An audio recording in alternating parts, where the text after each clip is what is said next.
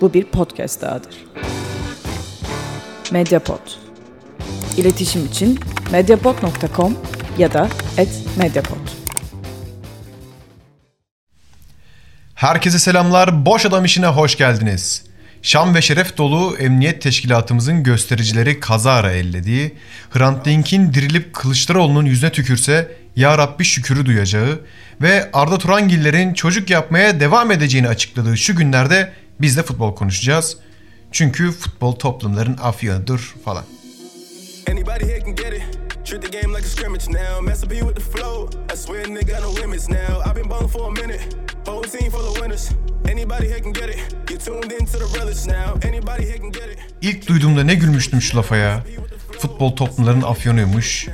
Ha edebiyatınız güzel, TV'niz iyi, müziğiniz çiçek gibi bir futbol bok zaten. Ortamlarda güzel gidiyor tabii Franco hikayeleri. Bir de çıkıp anlatmaz Paraguay ile Uruguay savaşını durdurduğu, Amerika ile İran'ın ilk siyasi temasına neden olduğunu anca futbol gömülsün. Allah'ın ortamcıları size.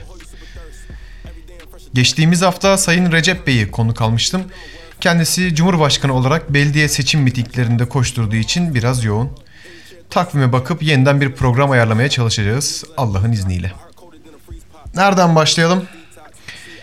Geçen hafta kaydı hakem konuşmayacağım diye kapattım. Sözümün arkasındayım. Hala bok gibiler deyip hakemleri atlıyorum.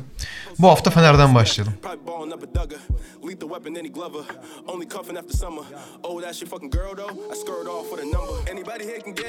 Fenerbahçe'yi tebrik ediyorum.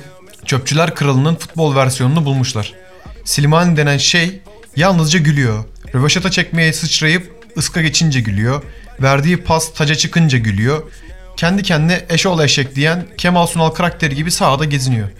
Futbolculuk haricinde her şeyi olabilecek birinin bir kariyer yaratması Allah'ın varlığına bir işarettir. Müthiş bir hamal, eşsiz bir koyun olabilecekken top tepmede başarılı olmuş bu adam.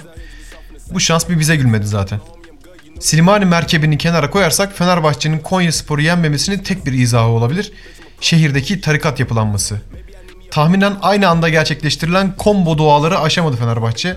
Şaka yapmıyorum yani baya baya güzel oynadı Fenerbahçe. Pozisyonları buldu. Rakip kaleye akıcı şekilde ilerledi. Tek paslar yapıldı. Duvarlar, yerleşim ve yardımlaşmalar yapıldı. Koşular her şey doğruydu. Merkep ve tarikatları aşamayan Fenerbahçe bir nebze buhrana girse de buna pek mahal yok. İç sahada rakibine kan kusturan bir Fenerbahçe var. Ve bu sezon Sayın Sir Ersun Yanal takımın başına geçene kadar böyle bir şey yoktu. Aykutçulara burada ekmek yok. Hadi. Ha Aykut demişken bak iyi aklıma geldi bundan bahsetmek istiyorum. Gizleyecek değilim. Fenerbahçeliyim. Ve tahminen Aykut Kocaman'ı karısından bile çok severdim. Şu ansa Yiğit Bulut'la kafa kafaya bir yerde benim için. Yani Aykut Kocaman'ı anlatmaya nereden başlanır bilemiyorum ama galiba şuradan başlamak en doğrusu. Kripto antrenörlerine sahip çıkan, Alex'i, Valbuena'yı yiyen, el değmemiş birlik istiyoruz pankartının isim babası olan, Alişen döneminde Sakaryalılar tarikatının efendisi olan ve bunların hepsi olurken bizim bu cahil futbol ortamında ağzı birazcık laf yaptığı için kimilerince peygamber katına yükseltilen 3 Temmuz mücahidi için denecek tek bir söz var. Sinsisin hocam. Sinsinin Allah'ısın. Sosyal medya trollerin, spor servisi müdür arkadaşların, muhabir yalakalarınla birlikte kabus gibi çöktün koca camiaya ve sözlerin sadece kağıtta güzel duruyor. Alex'le sorunun yokmuş. Alex gol attığında düşen yüzünü de giderken onsuz iyiyiz demelerinde her başarısızlığını 3 Temmuz'a bağlamalarını unutmadık. Son derece taraflı yorumlarımı da sıraladığıma göre diğer ekiplere geçebiliriz. Az önce Fenerliyim dedim diye kafanızda bir ön yargıya yer vermeyin. Yazı çizi işinde Allah şükür dünkü bebe değiliz. Tarafsız bakabiliyorum konulara. Hiç art niyet aramayın lütfen. Geçtik Beşiktaş'a kekeler. İki haftadır tanıdığım tüm Beşiktaşlara sorular gönderiyorum. Kendi çapımda anket yani. Şenol Hoca'dan ne bekliyorsunuz? Burak'ı neden istemiyorsunuz veya istiyorsunuz? Ve iki sezondan, gelecek iki sezondan ne beklentiniz var? Anket sonuçlarını açıklıyorum. Öncelikle Yalı Çapkın'ın Fikret Orman Başkan'a bayağı sövülüyor. Orman Başkan'ın Serdar Bilgili olma yolunda olduğu ve artık bırakması son derece kibar bir üslupla dile getiriliyor. Burak meselesi %10'a 90 diyebiliriz. Yani karısını döven, bar kabadayısı kendini yere atan adama formayı vereceğinize futbol faaliyetlerini durdurun diyenler çoğunlukta. Bir de yeni dönemde kartaliçelere sevinmek için sevmedikleri yer yok. Gidin ötede feyyaz sevin diyenler var. Kalabalık değiller ama onların döneminde olduğumuzda aşikar. Son olarak Şenol Güneş meselesi var. Şimdi orada durum biraz karışık. %50-50. Bir kısım biraz kızgın bir şekilde adam kayırdığını, ayırdığını ve açıkça konuşmadığı için tepki gösteriyor. Bir kısımsa hocanın küstürüldüğünü, yönetimce sahiplenilmediğini, istediklerinin yapılmadığını ve arkasından iş çevrildiği için camiaya kırgın olmasının mantıklı olduğunu düşünüyor. Naçizane yorumum şudur. 1. Fikret Orman akaretler olmaz artık. Orayı Serdar Bilgili kaptı. Böyle Nişantaşı, Ortaköy'den falan nemasını alsın yol alsın. Vereceği bir şey kalmadı artık. Alacağını aldı. Ama yetmediyse de tamamlasın. Kibriyle yol alsın. Aziz Yıldırımlaşmaya başladı. Bir tanesini 20 senede zor gönderdik. Diğerini almayalım babacım. İkiye geçelim. Burak Yılmaz'ın Beşiktaş'ta da değil futbolda yer almaması gerekiyor. Yani, tek kurtarırı büyük forvet olan bir adamın sadece Vodafone Park'ta değil herhangi bir statta olmaması lazım. O yüzden ben de Kartal İçelere katılıyorum. 3. Şenol Hoca'ya geçelim.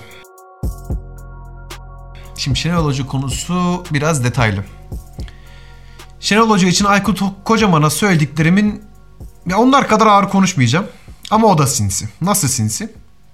Trabzon yıllarında emeklerim çalındı lafından tutun Prensi Kovarejma için harcadıklarına, Bursa'da Frey'e, Beşiktaş'ta Laiç'e, Tolga'ya, Negredo'ya yaptıklarına ve bunları açıklarken haklı çıkmak için basın önüne kolayca attığı oyuncu performanslarına bakınca pek arkasına durulacak bir şey yok benim gözümde hocanın. Bu şey kısmı biraz açmak istiyorum. Trabzon yıllarında emeklerim çalındı demişti. Yani çıkıp açık açık emeklerimiz çalındı demiyor. Yani futbolcuların ve camian emekleri çalındı demiyor. Yani ortada bir şike olmuş olabilir. Ben bu işe karışmadım. Benim emeklerim çalındı diyor. E, ortalık yanmış. Herkes birbirine girmiş. Sen kendinden bahsediyorsun. Çok samimi gelmiyor bana. Kuvarajma meselesi zaten bütün camia tartışıyor. Onları geçtim. Milli takım mı istiyorsun? İstiyorum gidiyorum de. Beşiktaş'ta devam mı etmek istiyorsun? Burada kalacağım de. İstediğim oyuncuları almıyorlar de. Camiada sevildiğimi hissettirmiyorlar de. Adam akıllı yani bizim gibi IQ'su 80-90 olan garibanların anlayabileceği netlikte ne istediğini söyle. Bu belirsizlik, öngörülemezlik senin eserin hocam. Tıpkı ilk 2 senedeki şampiyonluk gibi senin eserin. Hani diyorsun ya oyuncuyu oynatırken doğru oynatmazken mi hatalıyım diye. Ha tam işte öyle. Başarılı olduğunda sen, başarısız olunca başkaları mı hocam? Oyuncuların mı yani kimdir? Formayı öpüp tekme atıp alacakları için ihtar çeken o şaklabanın hiç suçu yok mu? Laiç bir sarı kart görünce kabul edilemez diyorsun. Ama bu kabul edilemez olan şey nasıl şaklabanın için sessizliğe dönüşüyor? Necip'le Tolga için adamdır diyorsun. Onlar adamda Negredo'nun ne yamuğunu gördün? Şu an bu halde olunması herkese yazar. Yönetime yazar, iki günde birbirine giren taraftara yazar, kimi ruhsuz oyunculara yazar ama en çok sana yazar. Beşiktaş taraftarının başkalarına dokundurtmadığı yere dokundum. Şenol Güneş'e dokundum. Welcome to Lynch. Galatasaray'a geçelim. Medyapod'un podcastlerine Spotify, Google Podcast, iTunes ve Spreaker üzerinden ulaşabilirsiniz. Medyapod'u desteklemek için patreon.com slash medyapod. Öncelikle Galatasaraylıları söylüyorum. Beyler önemli değil. Teşekkürleriniz gururumu okşadı. Haftalardır bu Süfyan şöyle iyi topçu, böyle kral topçu, sevin, okşayın şu adamı diye diye adama 3 gol attırdım. Hiç mühim değil. Ismarlarsınız bir rakınızı içeriz. Galatasaray Kasımpaşa'nın önce canını sonra malını aldı. En golcü oyuncuları Jagney'i devre arasında alarak yallah kümeye dendi. Şimdi de Süfyan Fegüli'nin 3 gol attığı maçta Paşa'yı Kasımpaşa'da devirip yürüyüşüne devam etti. Takımda Berhande ve Süfyan'ın form tutması Jagney'in üzerindeki beklentiyi biraz azaltıyor. Keza Fernando ve Ndiaye'deki formsuzluk da gölgeleniyor diyebiliriz. Sümen alt ediliyor. Yani bu o kadar iyi bir oyunu ortaya koyuyor ki Berhan, Berhanda ile Süfyan.